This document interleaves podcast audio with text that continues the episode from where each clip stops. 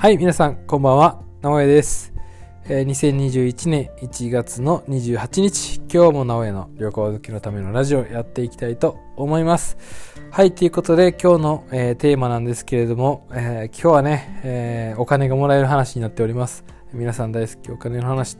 とはなるんですけれども、実際そんなね、うまい話はなくてですね、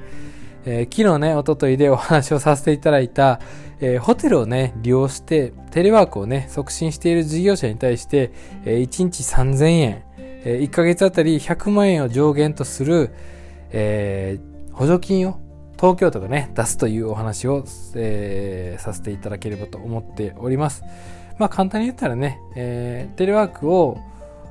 コロナで会社に出勤するんってまあリスクですよねっていう話で、実際ね 70% テレワークにしたいと。でそれにあたって自宅でね、まあ仕事するとかもなかなか難しい家庭とかもあると思うんで、その代わりにホテルを利用している人にとっては、利用している人に対しての、補助金というか、ホテルを利用させている会社に対しての補助金みたいな感じになってますね。で、一応ね、その、1日1室あたり3000円、1ヶ月あたり上限100万って言ってるんですけど、1日3000円で1ヶ月100万もいかんやんけとかね、一瞬思ったりもしたんですけれども、1日1室あたり3000円なんで、多分大きい会社がね、1日、例えばね、10人ぐらい、そういうテレワークをしている方がいたとして、ホテルをね、実際利用したとしたらですよ、多分ね、これ、1日1室あたりなんで、多分10人利用したら、10室利用になるんで、1日で3万とかになるんちゃいますかね。うん。で、それが3ヶ月、30日やから90万円とか、もらえるみたいな計算になるんだと思います。なんで、上限100万とかなんで、1日3万3000円ぐらいの、負担というか、ね、を経費で出してる会社とかについてはね、一応補助金が出るんじゃないかなと、100万円ね、上限100万円の補助金が出るかなっていう感じではあります。ただね、これがですね、ちょっと注意点がありまして、申請事業者は1日1室あたり最低1000円の自己負担をしていただきますということなんで、1000円を超えた分の、部分を、上限1日3000円、1ヶ月100万円っていうことでね、補助金を出してくれるっぽいですね。で、これの申請の受付期間が2月26日までになってるんで、結構ね、申請が早めになってます。でもね、その対象期間はなんか令和3年3月31日までとかになってるんで、多分申請だけは先になんか済ませないといけないみたいな感じになるんじゃないですかね。まあちょっとね、詳しいことはね、この、東京都産業労働局っていうところが管轄になってるみたいで、このね、1日3000円もらえる補助金のね、まあ、テレワーク利用促進事業っていう話になってるんですけど、これにね、書かれてる記載内容がね、めちゃくちゃ情報少ないんですよね。なんで実際はこれも申請してみないとわからないとかね、結構ね、本当にもう利用するよっていう方は、このね、東京都のその産業労働局にお問い合わせいただければと思うんですけれども、まあね、こんなプランもありますよっていうお話をね、皆さんにね、共有しようと思って、この今日のね、配信をさせていただいた形になっておりますという形ですね。まあちょっとね、今日は旅行とは、なんか旅行するために、得するみたいなお話はちょっとできなかったんですけれども、まあね、ホテルってなんかちょっと特別感ありますよね。なんで、実際泊まらなくてもね、行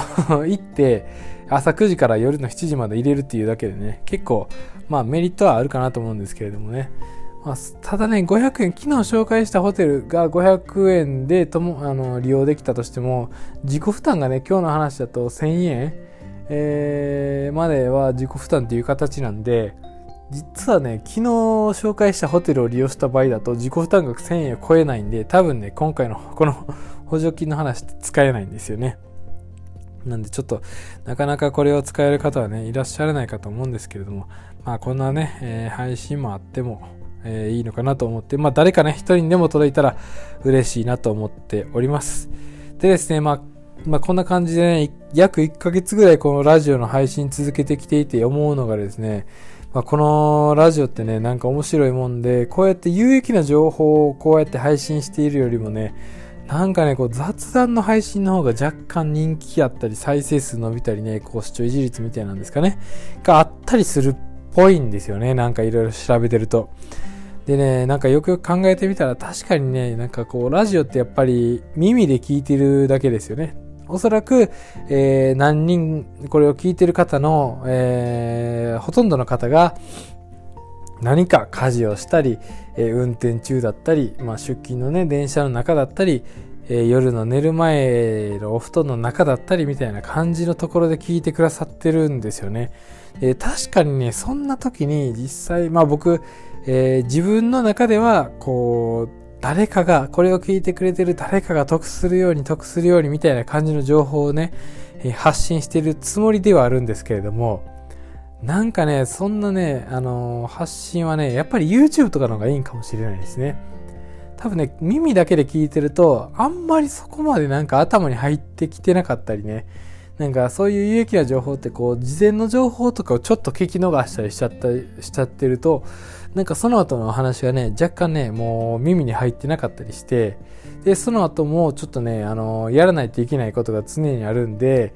何かこう例えばね、予約サイトからこのレストランがめっちゃ安く申し込みますみたいなお話をしてもですね、その後に予約サイトに行く暇なんてないみたいなことだったりするんじゃないかなと思ってきてですね、実際雑談の方がいいんかなと思ったりしてるんですよね。だからね、初めて1ヶ月間ね、まあ約ね1ヶ月間配信をこういろいろ、まあたまに抜ける日もありますけどね、続けてはきてるんですけれども、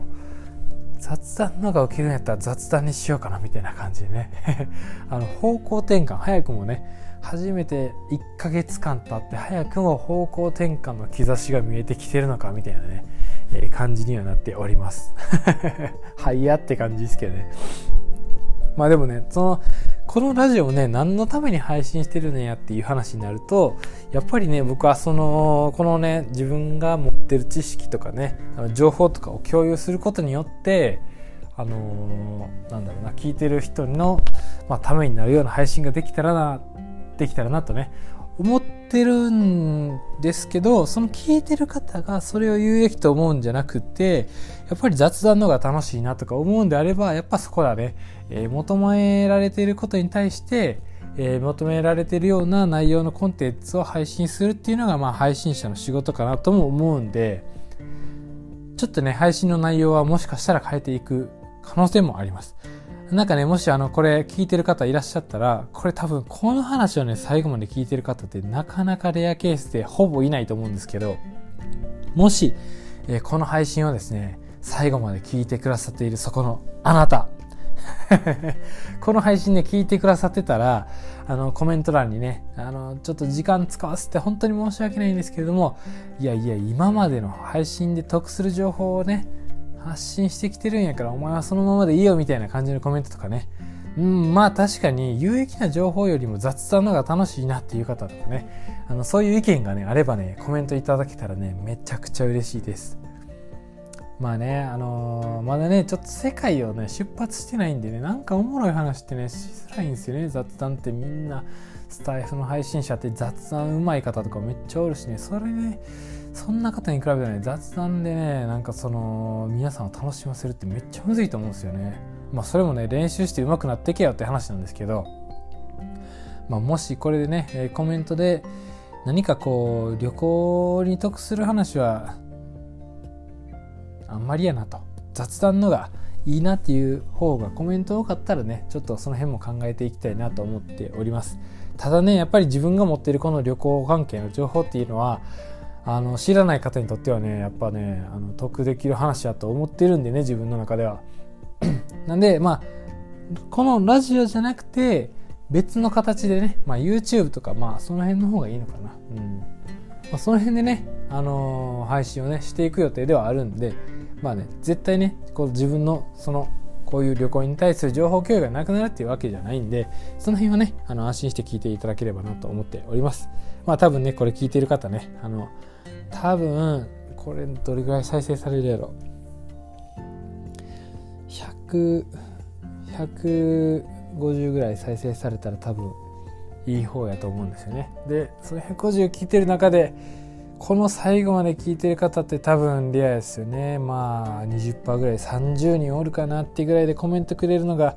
10% もおらんよな。 10% おったら3人